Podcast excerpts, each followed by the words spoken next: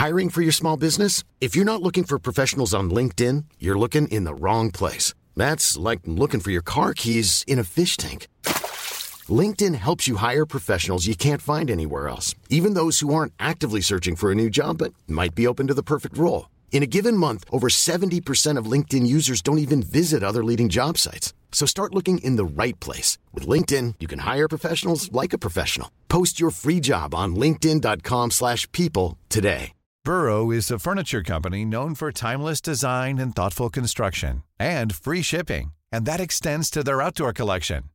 Their outdoor furniture is built to withstand the elements, featuring rust-proof stainless steel hardware, weather-ready teak, and quick-dry foam cushions. For Memorial Day, get 15% off your Burrow purchase at burrow.com slash ACAST and up to 25% off outdoor. That's up to 25% off outdoor furniture at burrow.com slash ACAST. Hey, Dave. Yeah, Randy. Since we founded Bombas, we've always said our socks, underwear, and T-shirts are super soft. Any new ideas? Maybe sublimely soft. Or disgustingly cozy. Wait, what? I got it. Bombas. Absurdly comfortable essentials for yourself and for those facing homelessness. Because one purchased equals one donated. Wow, did we just write an ad?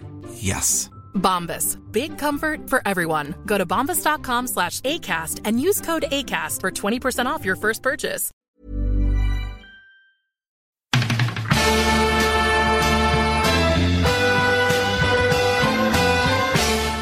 I'm yet. It took me a long time to get here.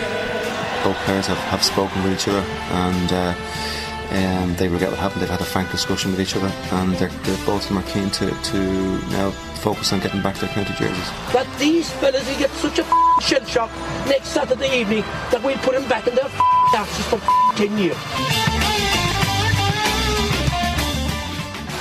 And it's a win that will thrill Gaelic fans, I'm sure, throughout the country. No disrespect to Dublin, but this will do a lot for Gaelic football. It will do a lot for the so-called weaker counties in a year where Clare emerged from Munster. Donegal came from Ulster, but the difference is they went the whole way. So there you go, Conan. Ger Canning there. It'll do a lot for the so-called weaker counties. A very weird one, putting Donegal in the so-called weaker counties categories, but that's where they were. it seems like that category gets bigger and bigger every year. Um, like were were were they a weaker county? Like they'd won the Ulster in 1990. They got to the final the year before that, like 91, and lost the All Ireland champions. They went on to go to three National League finals in a row. Like a really really strange one. Yeah, it is a strange. Maybe like uh, until the early nineties takeover by the Ulster counties, all Ulster counties were seen as as so-called weaker counties. yeah, yeah, but then Down, I suppose, uh, blazed the trail and put an end to that. Uh, Yeah. four four years in a row was it? Yeah. Yeah, yeah, brilliant stuff. Do you, do you notice Martin McHugh wrestling the ball off the referee at the end of the at the end of the game? He he wanted it, Yeah. and the ref wanted to bring it off. Martin McHugh wasn't letting go. I put up a clip of it on Twitter there. Um, it's probably probably an illegal one to be honest with you, but uh, like I, I thought it was really weird. Like I don't know what the ref was doing, but somebody said to me that it's practice for the referee to give the ball to the captain at the end of it. But like the ref is really fighting for it off him. It was it was I don't know. It was bizarre. It was bizarre, yeah, definitely was. Because Clare, obviously, he's talk. Uh, Canning is talking about Clare, who won the Munster final um, that year too. Dublin had beaten them in the All Ireland semi final. Dublin were obviously unbackable favourites. Dublin did an open top bus tour of O'Connell Street after beating Clare in an All Ireland semi final. Can you actually get your head around that? Tommy Carr refused to go on it, and I wouldn't blame him. yeah, that like like that that's um of all the decisions in the GAA down to the last hundred and whatever years, like that's probably one of the worst ones of all time. Like I, I- I don't know, did Dublin think that they had the whole thing won? Like they they had won two Leinsters themselves in the last seven years, so it wasn't like they were coming in here like you know we like, we we've got the job done. Donegal, as we say, we're we're a good side coming in. The, the Donegal team that won the Ulster in 1990 are pretty much the same as this team in '92. So that was like that was really like I don't know what they were thinking. I don't know how the players let that go ahead. Imagine like that was brought up in the team meeting. Nobody would say go ahead with that. Yeah, Dessie Farrell was saying the whole thing was a disaster. We went down O'Connell Street, and sure, there were people coming back from work, and they were looking, um, they were looking at us as if to say, "What are these? What is this crowd at?" These on the foot?" Uh, look, I don't. Tommy Carr obviously was very experienced on that squad, and he didn't go. You'd imagine that they all should have refused that. That was absolutely bizarre, you know. Like I mean, it didn't make any sense. They had played each other in a league quarter final earlier on that year, and Dublin or Donegal were winning by five points. Dublin got two late goals. So I don't know. Based on like what you're saying, Donegal winning the the Ulster in 1990, you know, only been a point. Dublin had needing two late goals to beat them in the league quarter final. You wonder how Dublin were going into this as unbackable favourites, really. Like, I mean, um, at the at the end of the day, Donegal were coming out of a very competitive Ulster. It just seems weird. Maybe the fact that Dublin came through Leinster and Meath had Meath had been knocked out by Laois, and you know Dublin came through a Leinster championship easily. Um, and, you know, and then accounted for Clare. It just looked like their name, their writing, you know, their name was on it or something. Yeah, but like, yeah, that's another good point. If they had a beaten Kerry or Cork, I suppose, at the time in the semi final and had open top, well, she would maybe understand it a bit more. Be like, oh well, they put out the they put out the big dogs, like you know, that was a big skill to take. But to be clear, who what that was their second ever Munster title, their first one since 1917. So like, surely they were expected to be clear as well. So I don't know what the what the celebrations were about, and obviously the fans didn't yeah, they didn't give a shit about it based on what Dessie Farrell said, and Paul Curran had a good quote as well saying, uh, "Absolutely nobody turned up. We could have been on the seventy-seven A to Tallaght." Unbelievable stuff. Absolutely unbelievable. Yeah. What did you make of the penalty? The penalty was a big turning point in the first half. Donegal took over. We'll analyse this in part two, but Colm O'Rourke said on commentary it was a harmless enough penalty. I think Dessie Farrell made the most of it. He definitely kind of flew back. Like there was definite. Like, I don't want to use that word contact. I'll go crazy. But for that era, in 1992, it would go down in the category of a soft penalty. Yeah, like to, to be honest, when you watch the whole game, I suppose that's the context, the game. Like if you you looked at that now and you saw a penalty being given, you, you'd understand it. But when you watch that game, it's just like hits flying in. Like you know, every time Vinnie Murphy won the ball, he was being fouled. Like you know, so that was that was very soft and like to be honest, I didn't notice it to start off with because there's so many late hits and, and hard hits going in. So yeah. when the ref stopped the game, I was wondering what the hell was he doing it for. I definitely like if they had a not given it, like I don't think it ever would have brought up again. You know, nobody would have thought that Dublin got screwed over there. And Like Colin Colm O'Rourke is on fire this school. I actually think he's real really uh, missing from from that job. Like it, he talked about uh, Martin McHugh's miraculous medal not helping him when he, when he missed a free, and uh, Charlie, Charlie Redmond hit one like he hit blazed one out to the sideline, and he was like he must have a problem with someone in the Ard Chomhairle. but um, yeah, no, he was he was good in that role. Ger Canning got a great laugh out of the Ard joke, didn't he? Ger Canning was really splitting his sides laughing yeah. about.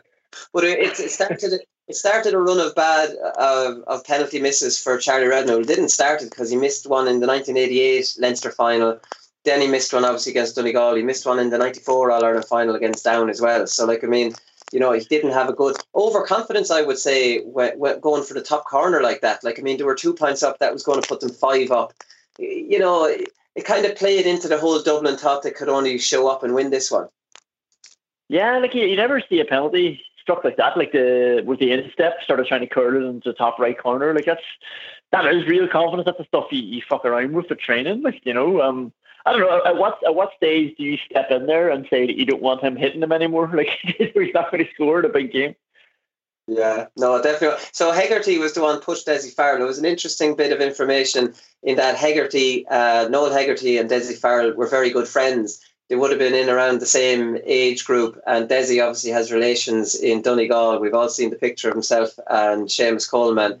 And he used to train with Glen Columkill, which was Noel Hegarty's club. So it was interesting to see that the two of them were marking each other. And it was funny, Noel Hegarty's on record for saying that after he gave away the penalty, John Joe Doherty fucked him out of it and started cleaning dirt started cleaning dirt out of his studs and throwing it at Dessie Farrell.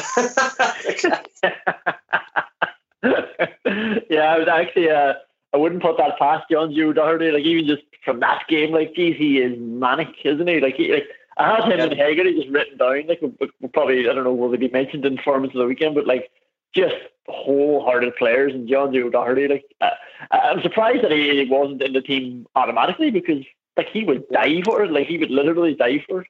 he he was only in it because uh, Shovlin got injured in the week leading up, and I'm surprised he wasn't injured by John Joe Doherty actually, because John Joe Doherty knocked, he, he knocked Declan Bonner out in training in the lead up. Like I mean, imagine a fella who's just primed for this All Ireland final. Like I mean, Jesus. he is the sort of player that you want to stay the hell away from at training in the week up to a big game. You're just yeah, trying to keep yourself taken over, and then he's just running mad, trying to trying to deliberately injure lads so he can get onto the team.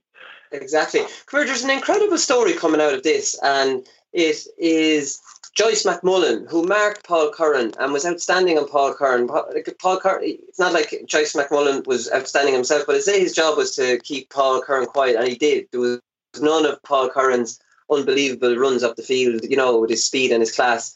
And he actually mm. was started to really frustrate uh, Curran to the point where Curran was spocking back at him, which wasn't kind of his game. But before the game, um, his brother Gerard um, had been battling cancer, and Brian McEniff got a message before the match to tell him that his brother Gerard, that Joyce's brother Gerard had had had died. So McEniff didn't know what to do before the game. Here, he says, "Do I do I tell uh, Joyce about his brother, or do I say nothing?" And McEniff decided to wait until after the final whistle to tell him. So in the dressing room, then everybody's jumping around and they're ecstatic and they're celebrating. And then this news broke that Gerard's um, brother was after passing away, and it took the sting out of the celebrations, and it was terrible. And then they found out that it, it, this this was a lie, and that his brother was was alive. I've never heard anything like this before in my life.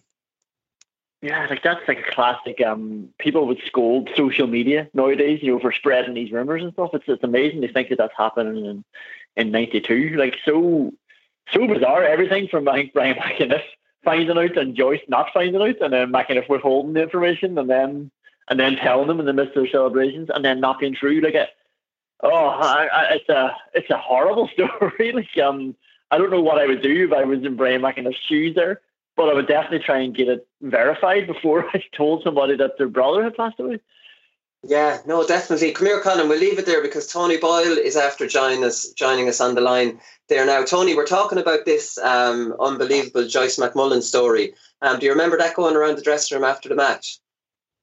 Yeah, Colin, it was completely surreal. I remember after the match, I actually went upstairs in the Hogan stand to do an interview at the local radio station, Highland Radio. So I was a wee bit late. Myself and Barry McGowan were a bit late getting into the dressing room, and the, and the dressing room was still sort of fairly thronged with people. And I could remember McEniff and, and the doc, doc Osty trying to get people out and got them out.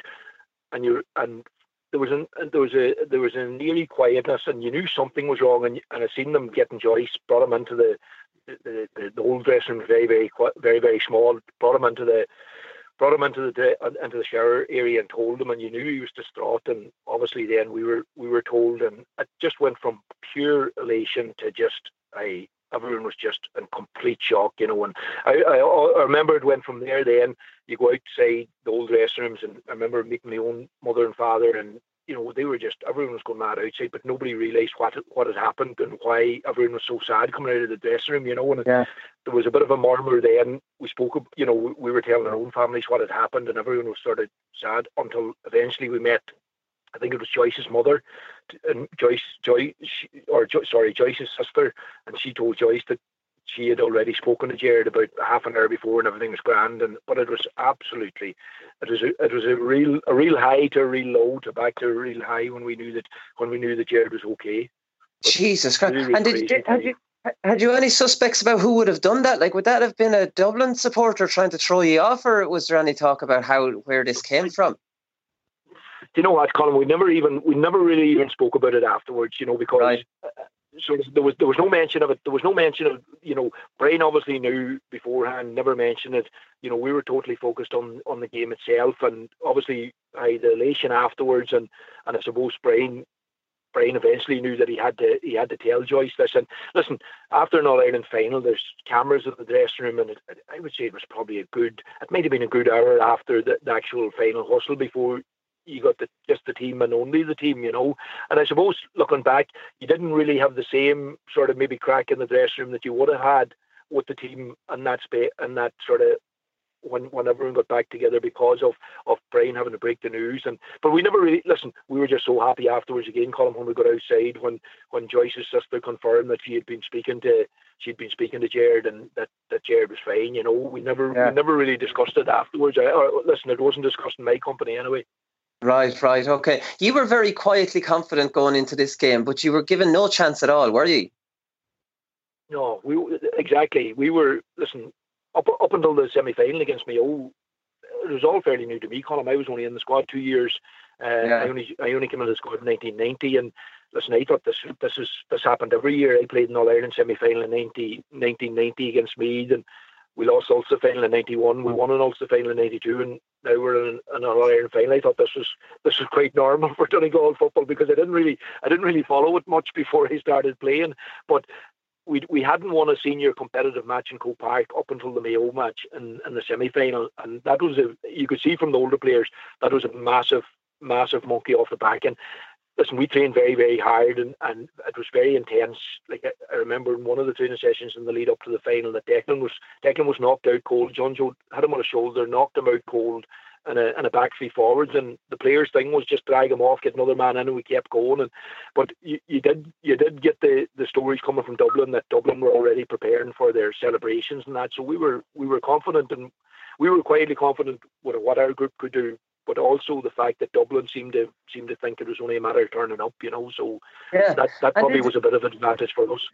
We were talking about on the show that at the start of the show there that Dublin had had did an open top bus parade after their semi final against Clare. I'm sure you probably heard heard word of that.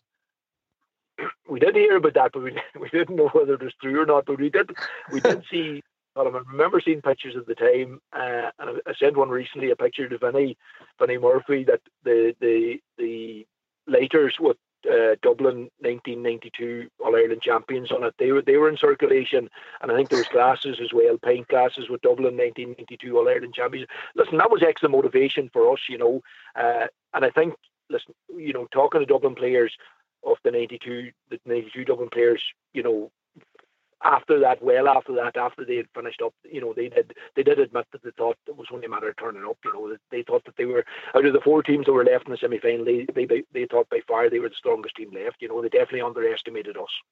Yeah, no, they definitely. You mentioned Vinnie Murphy there. Geez, uh, like I mean, it was a tale of two 14s, two target men. Both men played well.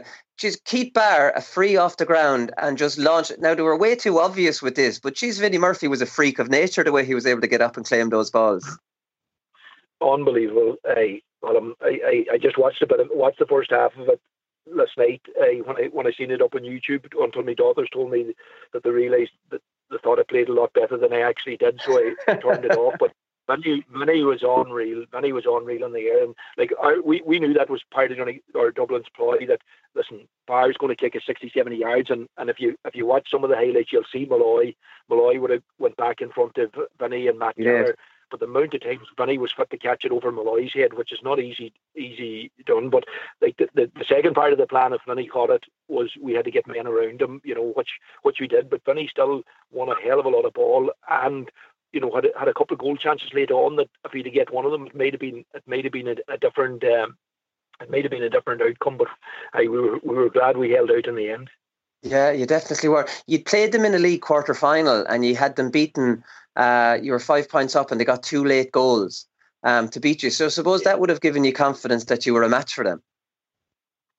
I, but I, Colin, we were we were in bad we were in a bad place at that time. We were we were five points up in injury time, and um, they got I think Vinny got one and maybe Paul Clarke and and the, the famous story went that Charlie Redmond came back out uh, to Noel Hegarty and said it's never over till the fat lady sings. And I think that was in the back of Noel's mind, and, and I think he gave Charlie a touch late on in the in the final in '92 about about the fat lady clearing her throat. I when it was going down to the last couple of minutes, but hey, uh, we we lost we lost that quarter final column. We played Monaghan and Ballybay the following week in McKenna Cup match, and we were beat out the gate. And listen, as I said, I was only new to the thing, and, and it was a fairly, fairly low ebb. And, and to be fair to the wee man, uh, he spoke in the dressing room that day in Ballybay to say, "Listen, we're not training hard enough. We need to put in a bigger effort." And I, I would, I would look back and I would think that that was a, a massive turning point in our season because we had a lot of players that were looking at possibly retire in, in the next you know the next number of months. And uh, they went into that championship of 1992 of you know we're go- going to give it everyone's going to give it everyone everything, especially the older guys, and that you know this could be every game could be their last game. And I think sort of we played through that that championship like that, you know, and get and especially the older boys give that but but extra, you know, to make sure that this wasn't their last ever ever any of the championship games wasn't going to be the last day out in the champ in, in a Donegal jersey, you know, and I think it helped us in the end up. Yeah, you had a shaky start to the game. Um, you had an early wide after a brilliant run um, that normally you tap over. Martin McHugh had a, a free, early free that he missed, and then he took a quick free and it was intercepted. And if you were watching the game live, you'd be thinking, geez, Dun- or Donegal are nervous here, and Dub- Dublin had started the better. Yeah, Colin, as I said, I watched a bit of it the first half of last night, and, and it did it did look very much like that way. That way, you know, I missed an easy chance. Mike missed a free that normally he'd score. I think really it wasn't until Charlie missed the penalty that we probably maybe settled down. Uh, that that probably gave us a bit of a lift, and and it was a downer for them. And Martin, I think, kicked a very good score when he ran directly at, at Barr and kicked it over the bar. So hey, we were nervous. I suppose hey, first time ever in an Ireland final, it was always going to be a big occasion. But I think when we did settle down, then. Um, you know, I think we started playing a bit of the football, and probably that 20 minute spell before half time, where you know where we kicked maybe six or seven points, maybe not in a row, but six, six or seven very good points to give us a bit of a lead going into half time. I think that was the that was a big part of the game for us. For us, then we got in, we got in at half time, then and we got settled down. You know, but it was a it was a nervous start, but probably taking into account it was our first All Ireland, it was probably to be expected. Yeah, geez, you're right. The penalty miss um, really did spark you into life, and you completely dominated midfield. Then after that, Molloy and Murray just cleaned up altogether. It's like every kick out John O'Leary kicked was being sent back in on top of him. Aye, I think everyone, you know, when you when you talk about the '92 final, everyone remembers Manus's performance in the nine points. But like, when you, when you do watch it again, Molloy had a massive 70 minutes. He got a three Yeah. a power a power work around the middle, and, and to be fair to Brian, to, to Big Sham around the middle with him, you know, Br- Brian, I up until he got hurt, done very well. And I suppose the added bonus. Colin was, you know, we, we took Barry Cunningham off the bench, and Barry played very, very well in that. In that excellent, 20 yeah. minutes. So, you know, we probably struggled for them first couple of couple, of, as I say, ten minutes around the middle of the field as well. But the boys completely, and that that was the platform then that sort of that was the platform then that that um, that that sort of set us on our way. Even though I would still say as a full forward, Molloy still sent sent some hail marys and, and around the square. Didn't, er er at times you didn't know where they were going. You just had to you had to second guess and try to be on on, on them. But er I they, they they put in a savage seventy minutes around around midfield for us. That that's that's for sure. Did it come here? You won the you won the throw in in the very first half, and Molloy got it, and he kind of no look passed it straight down the middle. Uh, was that a set? Was that a set move? You came out and won it. I'm just wondering, was that a, a pre-practice move, or were they uh, on the go back then? Well, I don't think it's like a no look uh, the pass like Ronaldinho or Ronaldo would do. But no, to be fair, I, our plan was one the kick out, and Martin Martin would drop a wee bit short and leave the space in front of me, and it was that that was the plan. Just get it straight into me, and I was delighted because. My game, I would always base my game. Column, I try and win the first ball, put the doubt in the full back, and I, I managed to win it, draw the free of Gerry Hargan. Yeah. Would have been disappointed because Martin, normally, like, I, I thought it was further out until I seen it again last night. Like, it it's good five yards inside, and Martin at his ease would have normally, but I suppose that that was a bit of nervousness again, you know. But that that was our play. One the one the throw one, get it into me. Declan Manus were normally were normally hoping I would get absolutely mauled and in front of the goals, and both of them would sprint in to see who who would get the handy tap over free. uh, that was normally how the how how it, how it used to pan out. But no, that that that was the ploy from the, from the throw-ins, all right.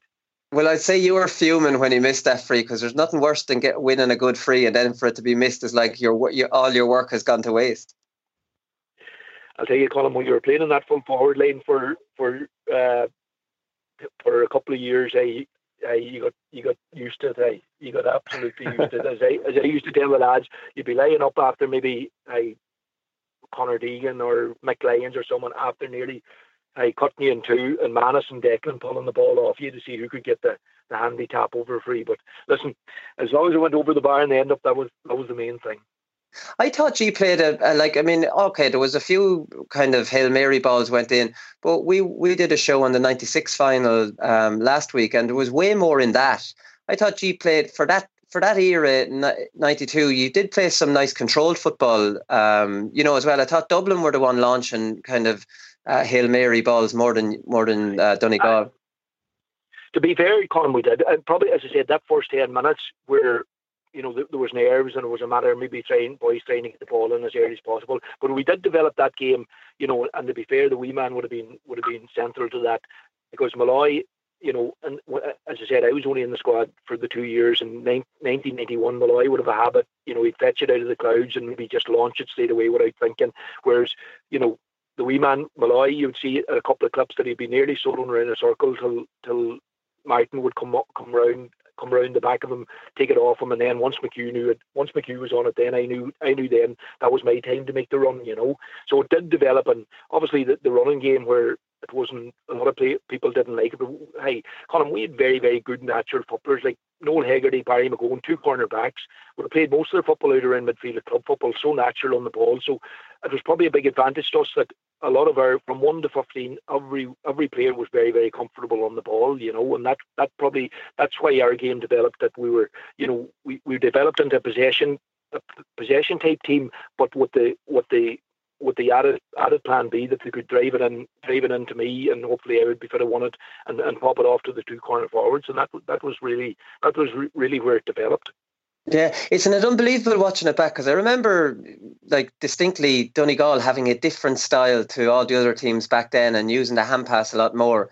And Colm O'Rourke said in the commentary, if you heard it yesterday, it was a classic. It really stuck out for me. It was after three hand passes um, in your backline. He says, again, a problem there for Donegal. Three players had to hand pass it in the backline before anyone kicked it. No reason why the ball couldn't have been got forward much quicker. So this was after three very positive hand passes. It ended up with Anthony Molloy, who gave a bad ball into you. And I was like, Jesus Christ, that was the, if, if you were to imagine Colm O'Rourke back then was seeing a, a game you know, from the future, like on 15 years. He looked like he looked like he moved the ball incredibly fast compared to what we've been used to. I know, absolutely. And I would say, Colin, as well, if you remember the 92 Ulster final, uh, we John Cunningham was sent off just before half time, and we went we went into that second half again uh, against the London Clones, against Derry, a very good Derry team. And again, it was the wee man, you know, speaking at half time after after McEniff spoke that the important thing we couldn't give away the ball, we couldn't kick the ball away because if we kicked the ball away against 15, 15 men, we were going to be on the back foot. And that that was probably a better performance at 35 minutes in the second half in, in Clones where we held on to the ball and, and, and kept it short without kicking the ball away, you know. And I would I would agree. Like, and I remember laughing when when I heard Colin saying that. Like, it wasn't the dumb thing that listen, you get it and you kick it whatever way you're facing. But Donegal, as I said, had had, had 15 natural footballers from from from one to 15 that were very very comfortable on the ball, and I didn't feel the need just to just to boom it up the up the field. Well, maybe by Rambo, Rambo would give an odd, would send one into the clouds now and again. But but it definitely it definitely was the was the time where the where maybe football in Donegal started to change around the early nineties. Yeah, no, listen, it definitely was. Come here, you mentioned that you made your you made your debut against Armagh, the Ulster final. You made your first ever start in an All Ireland semi final. Um, what age were you? 19, 20, walking into Mark McLyons. Yeah, I, that was that was my first start, Colin, and, and uh, listen, it, it, was I as I said at the start, I thought this is great. If this is if this is what playing for Donegal seniors, because as I said, listen, Colin, I, I played minor and I played on the 21, but I would have been play anytime the seniors would have been playing. I would have been playing soccer with the local soccer club, so I wouldn't have seen Donegal playing a senior game. I think I seen them once before I actually started playing with them, playing with them myself. So I, it was a, it was an unbelievable start to to to have the honour to get or be, be back by Mick Lyons, you know. But did you did you know uh, who Mick Lyons was then? I did. No, I would have known because, funny enough, on the lead up to that semi final, Colin, the amount of phone calls that I got that week, people, uh, well, you know, giving, passing on the best wishes and, and giving me advice and that. But you people saying, don't don't look into his eyes when you go down. Don't shake his hand. don't don't do this. Don't do that. And to be fair, hey, Colin, and, and, I, and I said it. Uh, and lucky, I got I was lucky enough to meet Colin uh, or Mick at a, an All Star some years later. I walked down and Mick was standing. On the, I always remembered on the 14 yard line on the on the hill. They were defending the hill, and he was just staring out, and he just stared straight out. So I I, I, on my head, am I'm going to shake his hand. So I decided if he if he offered his hand, absolutely I'll shake his hand. But if he's not going to offer his hand, I'm not going to offer my hand. And I, he didn't, and I didn't, and stood beside him. But I have to say, listen, I that that that 60 minutes or 70 minutes Colin Mick never had one dirty stroke, never opened his mouth. I when you when you were in possession, he hit you with everything that he got, you know. But I yeah. I, I, I remember meeting him afterwards, and I and I, I, I apologized to him that I didn't offer him I, I didn't offer him my hand because I I, I was, I suppose, first ever game. You didn't, you were, you were a wee bit wary if he'd done something that you, you didn't know how you'd react to, and it could put you on the back foot, you know. But it was, uh, it was uh, it was a nice a nice a nice place to make your debut. That's for sure. No, definitely. Why did he have a reputation for like squeezing your hand or maybe giving you a dig as you shook it? Was this kind of going through your head? Listen, I, I him. I don't know, but that's what people were. That's what people were telling me. You know, and I think people were being genuine and giving you best watches. So I just didn't yeah. listen. I didn't want to. I didn't want to do something that might have sort of upset me or or got or or for him to get in my mind. But to be fair, as I said, I Mick never never opened his mouth, never had a dirty stroke. I but I by God, when you want it, if you want it in front of him, hey, he hit you with absolutely everything he got, you know. But it was uh, and my only regret, I always remember we played them in the league in Navan then the following year, and I was looking forward because I had a couple of games under my belt, and I was looking forward to getting you know another crack at him. Yeah. I remember then he played mid or he played midfield that day, and they stuck Martin O'Connell in fullback, and aye, that was a different a different kettle of fish altogether. The great Martin O'Connell, aye, absolutely up and down up and down the field like fullbacks are now, and I had no intention chasing anyone up and down the field, Colm. That's for sure. oh, tell me about it, Tony. Thanks very much for taking the call. no bother, Colm. All right.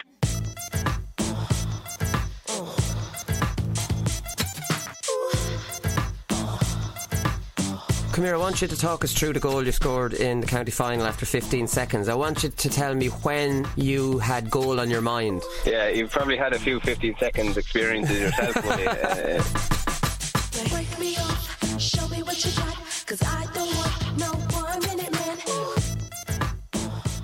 Okay, so Donegal 18 points, Dublin 14 points. And this was a completely convincing win for Donegal. I think Colm O'Rourke said it in the in the commentary at the end of the game, and he was right. A completely a dominating first half performance outside of the first ten minutes, and really were in control in the second half um, as well. Other than a little Dublin rally where they got three in a row to put three in it, Donegal by far the better team, Colin. Yeah, I think so. Like, and like to be honest, I think they had their matchups right all over the pitch. The only, the only place I'd say that they probably didn't have it right, but I don't know what else they could have done, is uh, Matt Gallagher was really struggling on Vinnie Murphy. Yeah. But, like you mentioned, you mentioned Joyce McMullan there, Mark, like on Curran, because that was interesting.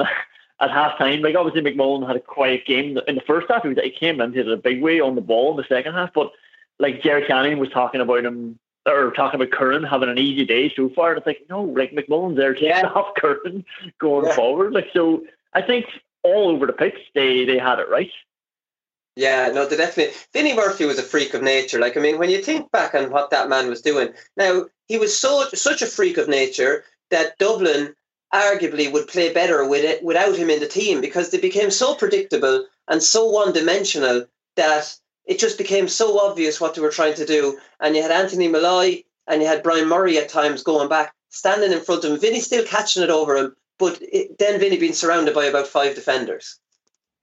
Yeah, like that's it's interesting. Like, I was thinking about this, like when I was watching this, like it, obviously they just kept putting it in on top of him, right? So it was predictable and it was just one dimensional, as you say. But but it kept working. Like, you know, even with Molloy going back, Vinnie Murphy just kept winning the ball, or like a break would go to somebody. On one hand, I was thinking this is a bit of a waste of all the players that Dublin have, like Sheedy and Farrell, who were like, you know, they, they're class players and you probably could have used them a bit more, but it, it never didn't work. Like, it wasn't like a wasted ball in Tim Murphy. They always seemed to have a chance out of it. So, I don't know, as long as it was working, I would be thinking, like, just keep putting it in on top of them. Like, it's, it's you know, it's still holding up.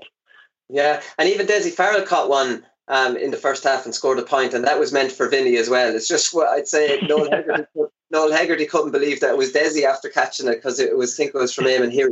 Jeez, they really went to. But the Keith Barr frees, they were just perfect floaters for Vinny, like who just got so far off the ground, it was unreal.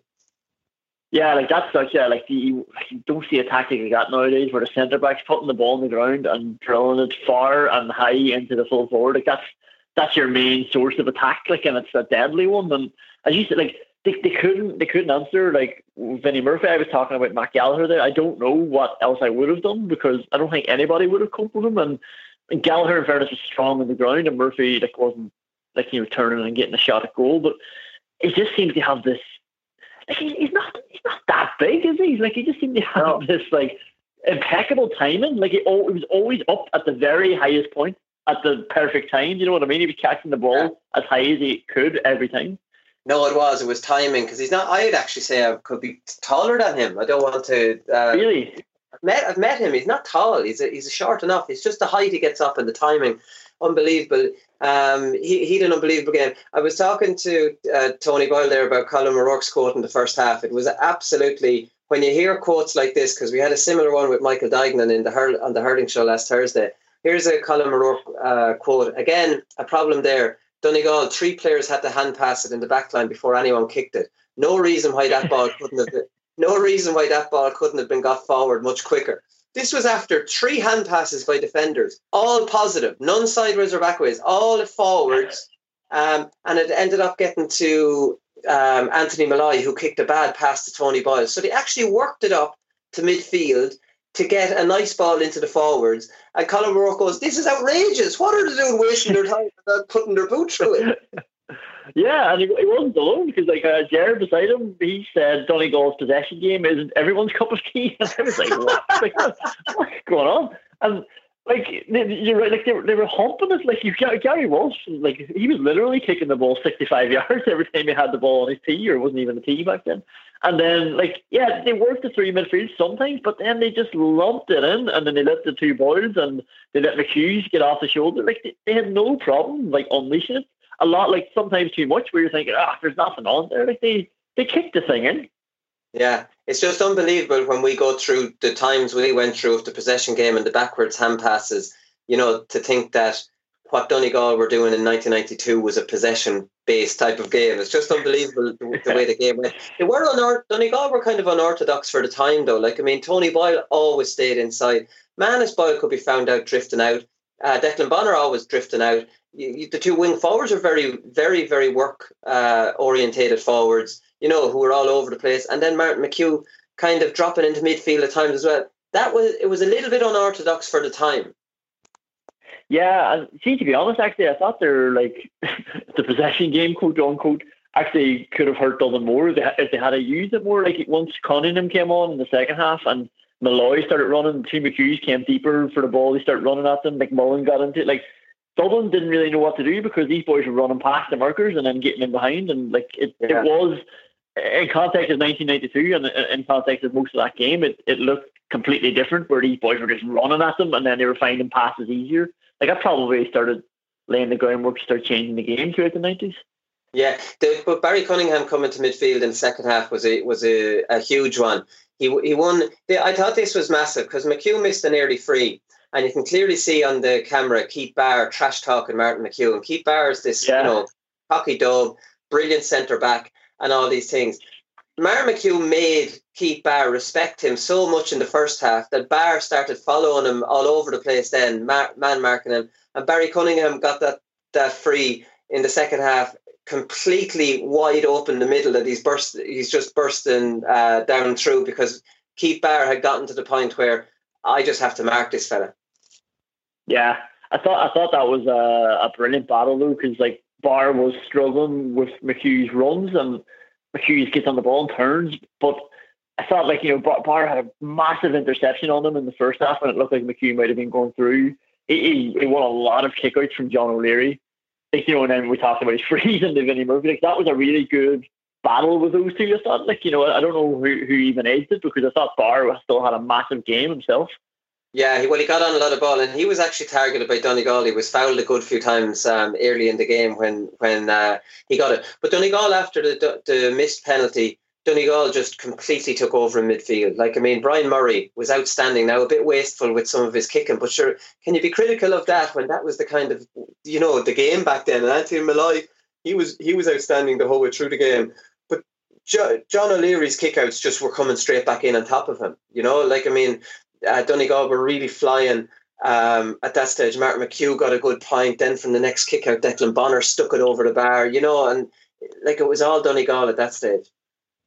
Well, did you think that, uh, like, so Paul Bealin came on and he was good, right? But did you think that that was almost like the Vinnie Murphy effect in midfield, where I think that worked against Dublin uh, in a sense? Like, the, like it was like John O'Leary kept going along to him then because he had a big man in the middle of the pitch, but actually he was he was more effective when he was picking passes out to Keith Barr or Jack Sheedy coming short and like O'Leary was finding these boys on the wing, but then once they had a big man in the middle, he started looking for him. And as you said, like Donegal's midfield had taken over at that stage. So I don't know, it sort of worked against them, I thought.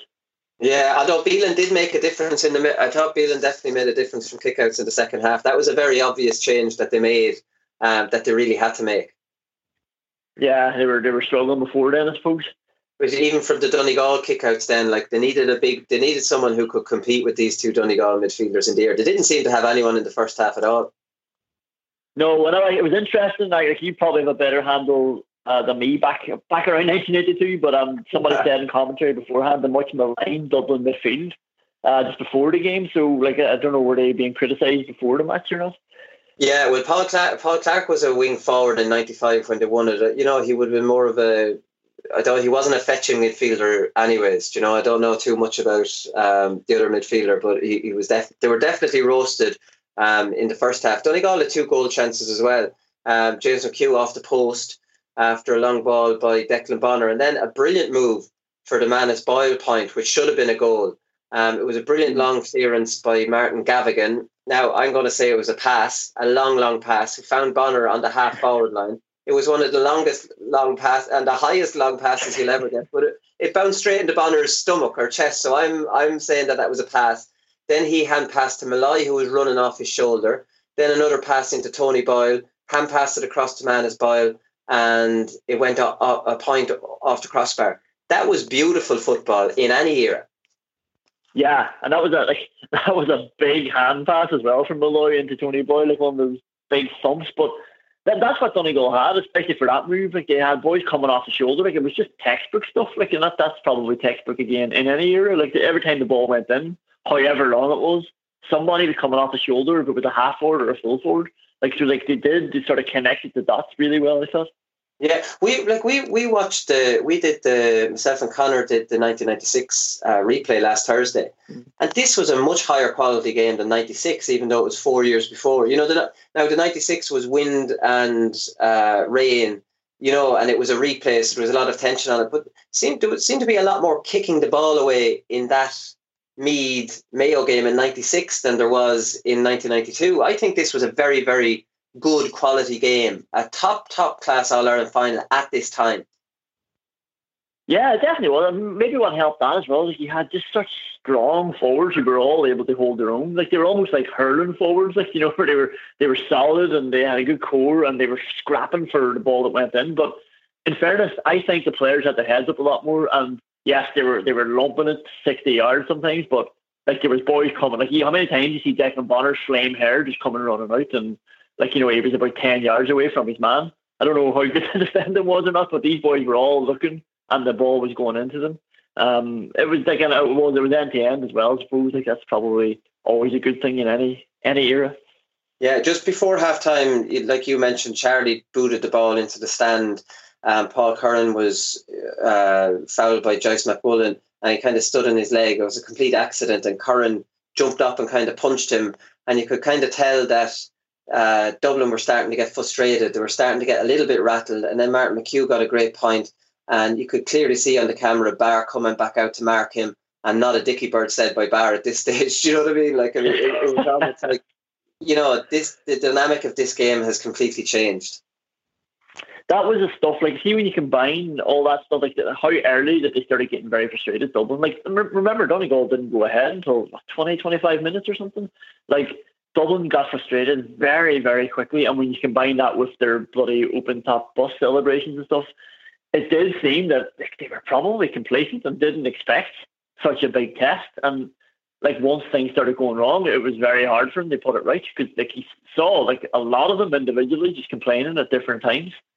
Yeah, no, the, I think I think in the second half Dublin probably started going for goals a little bit too early, didn't they? Charlie Redmond did it twice. Finney had forced one kind of trying to walk it into the goals off his left, and it was almost like relax. Do you know, like I mean, they had, lost their kind of game at that stage. I think Dublin did, and actually a feature of the second half. Manus Boyle had a block on Mick Deegan. Uh, Martin McHugh was in the in his back line. There, there were, a lot of their forwards ended up in the backs, and you know, kind of I don't know. Tr- Dublin were kind of thrown out of kilter by by Donegal uh, in the game. Yeah, I think so. And with, with the Dublin, Dublin had to put no, they put Heery back on Declan Bonner, but then Sir Declan Bonner was still happy enough to follow him the whole way back. Although Heery got a nice nice point out of it. But once they got in front, yeah, they were like they were just seeing seeing the thing out. The boys were working hard. And like, yeah, like I, think that the, the fact that the Dublin lads were getting frustrated probably fed into the Donegal mentality as well. That they, they knew they had them on the ropes. Yeah, they definitely did. I thought for Declan Bonner's winning point, Paul Curran very very poor defending. He completely well, it wasn't really a winning point. It was more the insurance point rather than the winning point. Paul Curran completely rushed in, uh, knowing that Declan Bonner's strongest leg was his left, and Declan Bonner just cuts back in on it and scores that point.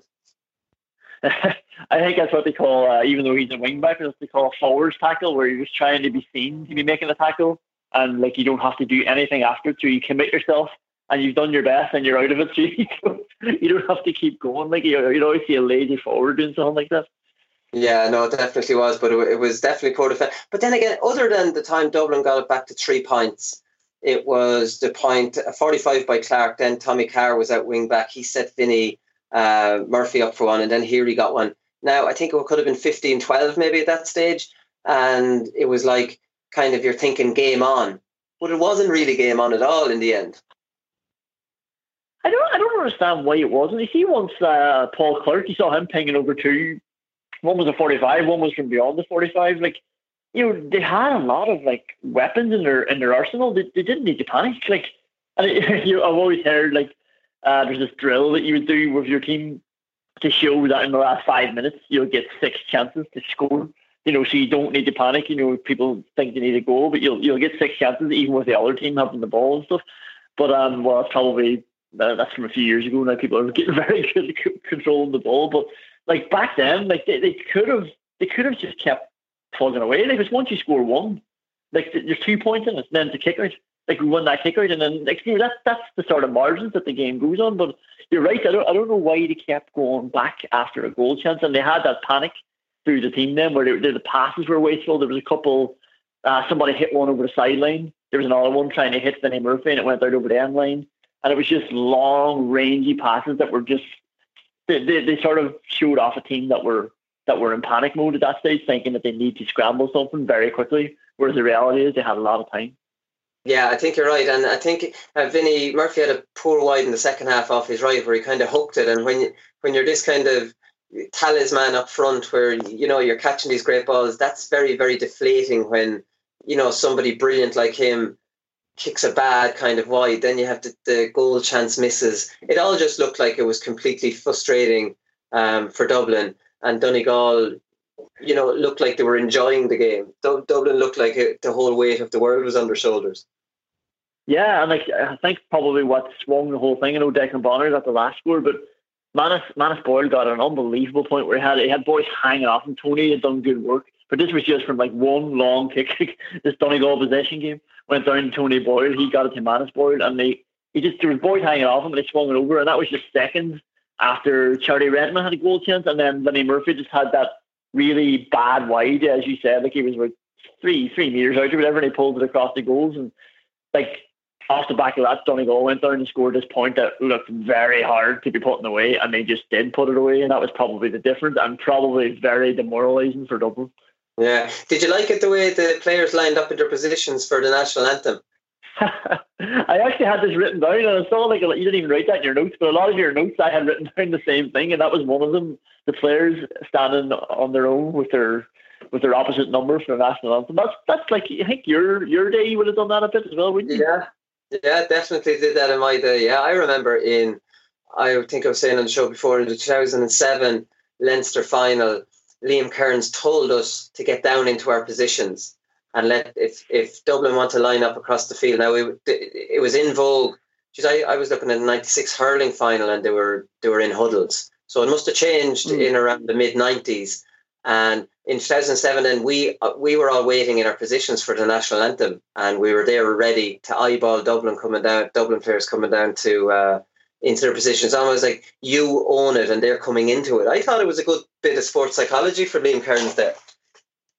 Yeah, there is something very powerful now though with Dublin's lineup, and they're just lined up around the forty-five or whatever it is, and then you see the big screen, and like these like superstars or the cameras panning across, and I, I know if everyone's looking up at the flag that's above the big screen, and I always think it looks very imposing and very scary when you see all these Dublin players. Like, and this is what you're coming up against, and just seeing them one by one. If I was if I was Dublin, that's exactly what I would be doing. Still, just lining up arm to arm another team, yeah, that's probably not a bad way of approaching it. Like just standing ready for it. Yeah, it'd be interesting to see some of them because let's be honest, there's not much. Uh, it's not like I don't know what the I, I see your point with Dublin definitely, but is there any difference? What does a team get out of it? Like I mean, it seems like it was brought in for not really an intimidation factor, more of a morale kind of thing. Let's link arms or whatever. You know, I think it was more not sure why it started. One team obviously started, and, and in true GAA fashion, everybody just copied it, not knowing why they're doing it. Yeah, it is, it, and there probably is no real reason for it. Like, I don't think Dublin started it because of that reason. Like, it's just of those ones, you know, where you're told to link in the huddle when somebody's talking. Like, you don't have to be doing it all the time, and and you're told to shut up when you're stretching when it would actually be good to be talking sometimes. And it's just one of those things. Yeah, it's another way of just like showing that you're under control. This is what we do at this point. Not everybody link arms for the national anthem. Like it's, it's just ah, I don't know. It's another way of showing that you're on it when actually it doesn't really matter. Yeah, funnily enough, it was very noticeable the Armagh flags down in the Donegal end. We know Ulster stick together. Yeah. They were they, they were beaten by Meath. I think it was ten points to two five. Trevor Giles scored one two. So I'm sure. Uh, you know that it's funny when you see 1992 and then these Armagh and and Meath players who we all you know come to come to know were in the minor match. I, I really enjoy watching these old games. I have to say. That's great. this whole this whole thing is good. But um, actually, ten years later, I was at my first All Ireland final, uh, 2002. Armagh Kerry, and Derry won the minor final the the game before that. And yeah, like there was loads of Derry fans there, and they were all cheering on Armagh as well. I don't like. Is, remember you said that if a team uh, from your county who's on uh, and wins the county title, and like you'd sort of be up for them because they're leash. Would you have that with Leinster at all? No. Not really. Like I couldn't see myself. I. It's hard to know. Like I mean, you have to go through a lot of years in the doldrums to get to that point where you're hoping your rivals win. and Ulster teams were in those doldrums, so you were in it together. So like I mean, definitely not in my playing days. I'd be hoping a team in Leinster would lose rather than win. rather than win.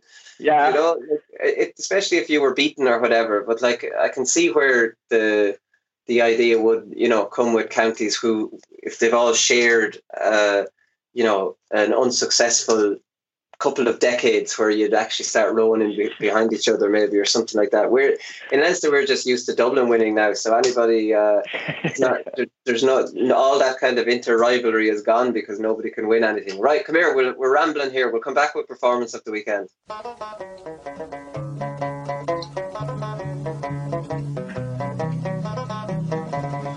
Dear, great to finally get to interview you. Oh, really, yeah. do you, do you, why is it great? Why do you not do many interviews? I don't know, really. Um, I've been asked to do a whole pile. Really? Yeah. Have you ever rang me? I know we spoke about the defensive side of things. If you're coming in and you want to be, if you want to be the Wooly Parkinson and and play for myself, and an, an inter-county corner forward isn't just hatching inside either. He's, no, you know, no. he's, unfortunately for you, Wooly, it won't last forever. You can ask ex-players that. You can ask your, you know that yourself, Wooly. Yeah, mine um, never started at yeah, all. well, that's, that's neither here nor there.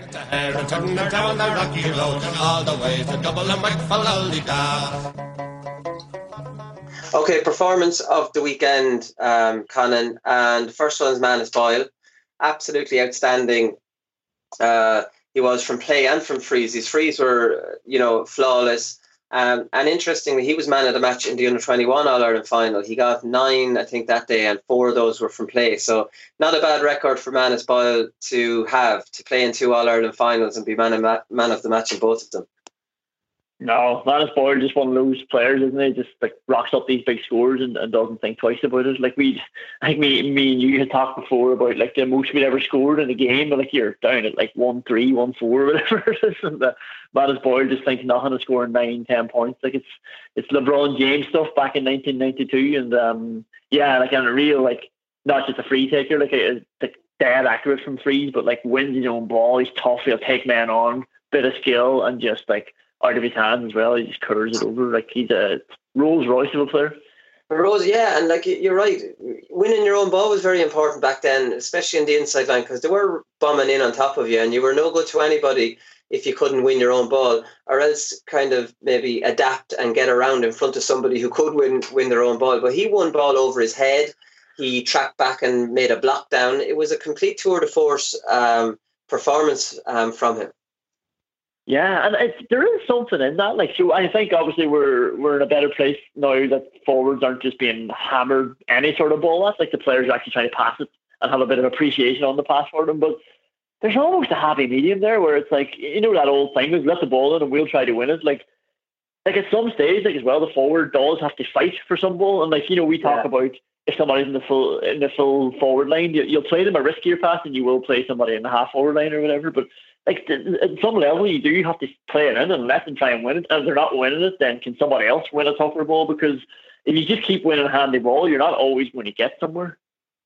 No, no, definitely not. And like, I mean, what I don't like about the whole thing, you know, when people give out about the possession game that they're, you know, that we're kind of had for the last seven or eight years with backwards passing, they often say, "Do you want to go back to the lumping the ball down aimlessly. And I'm kind of thinking, well, I would actually prefer to go back to that lumping the ball aimlessly because I enjoyed that. I absolutely enjoyed this game more than any game that I would have seen in the, uh, most games I've seen in the championship for the last eight or nine years. And plus, often when you talk about the aimless hoofing and all, it was probably 70s, 80s football. You know, when people want to go back to the catch and kick football, it's more the Kerry Tyrone one we saw last week. You know, I think the Naughties probably reached a point where they had the balance of controlled passes in with, you know, predominant kick passing, support running, you know, all those kind of things. Mm. I think that I, I have a, a, my, you know, kind of memory of 1990s football. I think when you look back at down playing, um, they were outstanding to watch. Um, you know, I think 90s football, the game had prob- was starting to change around more of a focus of getting in good ball, you know, rather than, let's be honest, the 70s, early 80s was a lot of aimless kicking. So the, the point I'm making is when people kind of say that we want to go back to that catch and kick, what what era are you talking about? You know, I don't think anybody ever makes the, I don't think anyone makes the argument to say we want to go back to 1970s or early or 80s football.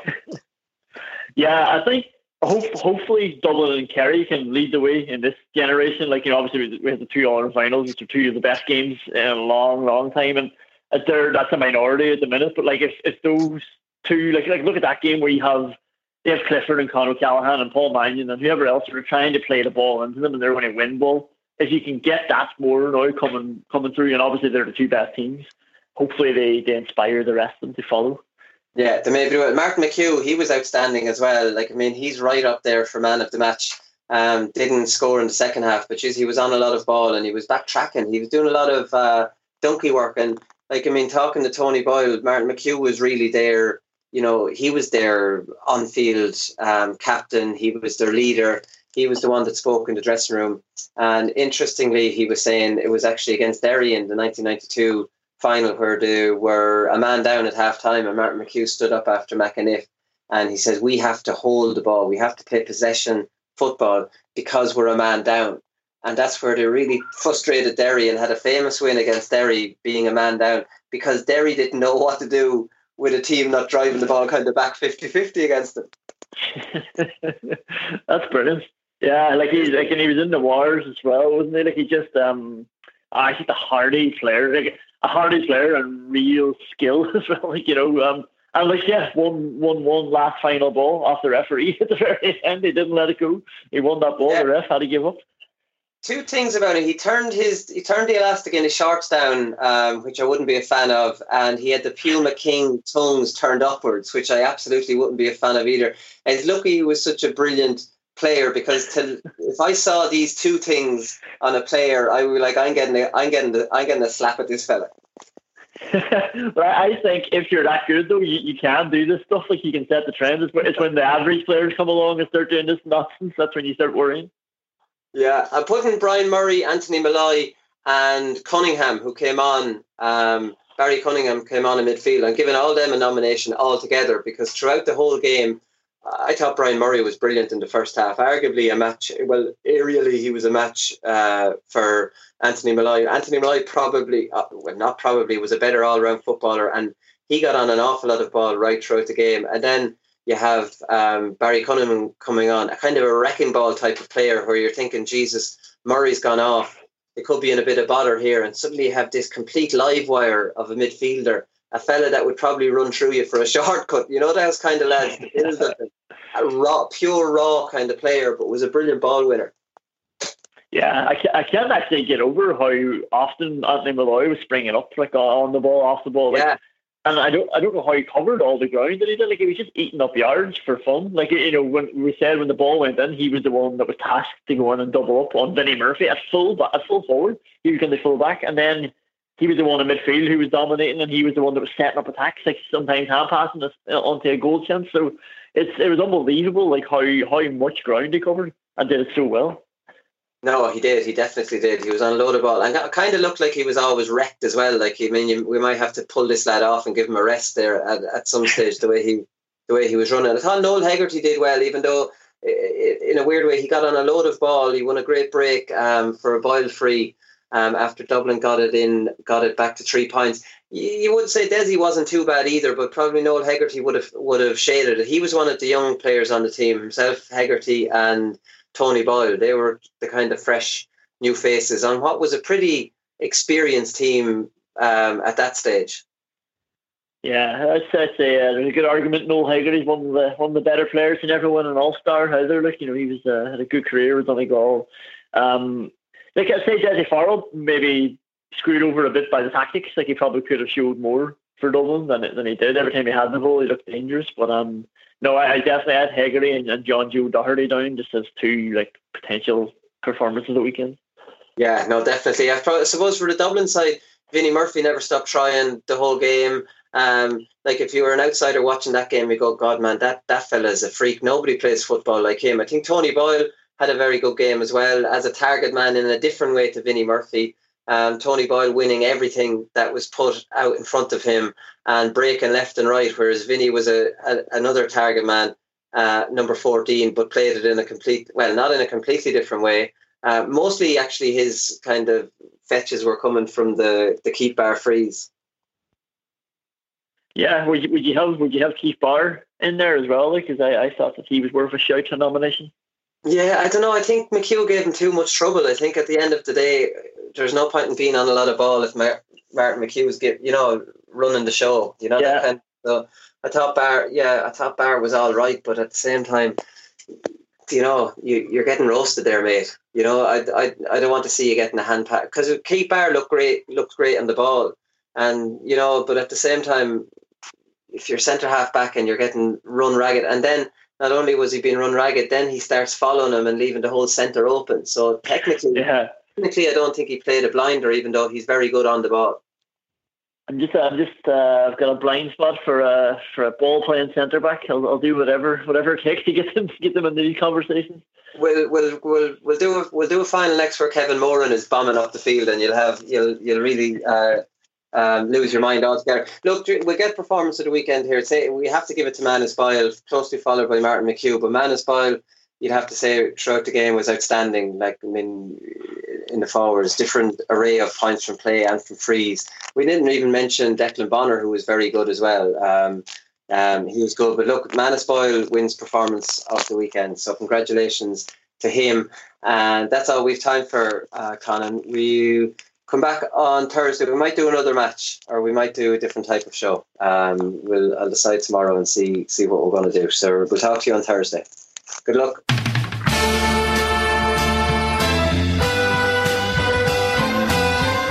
I'm not finished yet. It took me a long time to get here. Both parents have, have spoken with each other and. Uh, um, they regret what happened. They've had a frank discussion with each other and they're, they're, both of them are keen to, to now focus on getting back their county jerseys. That these fellas will get such a shell shock next Saturday evening that we'll put them back in their asses for 10 years.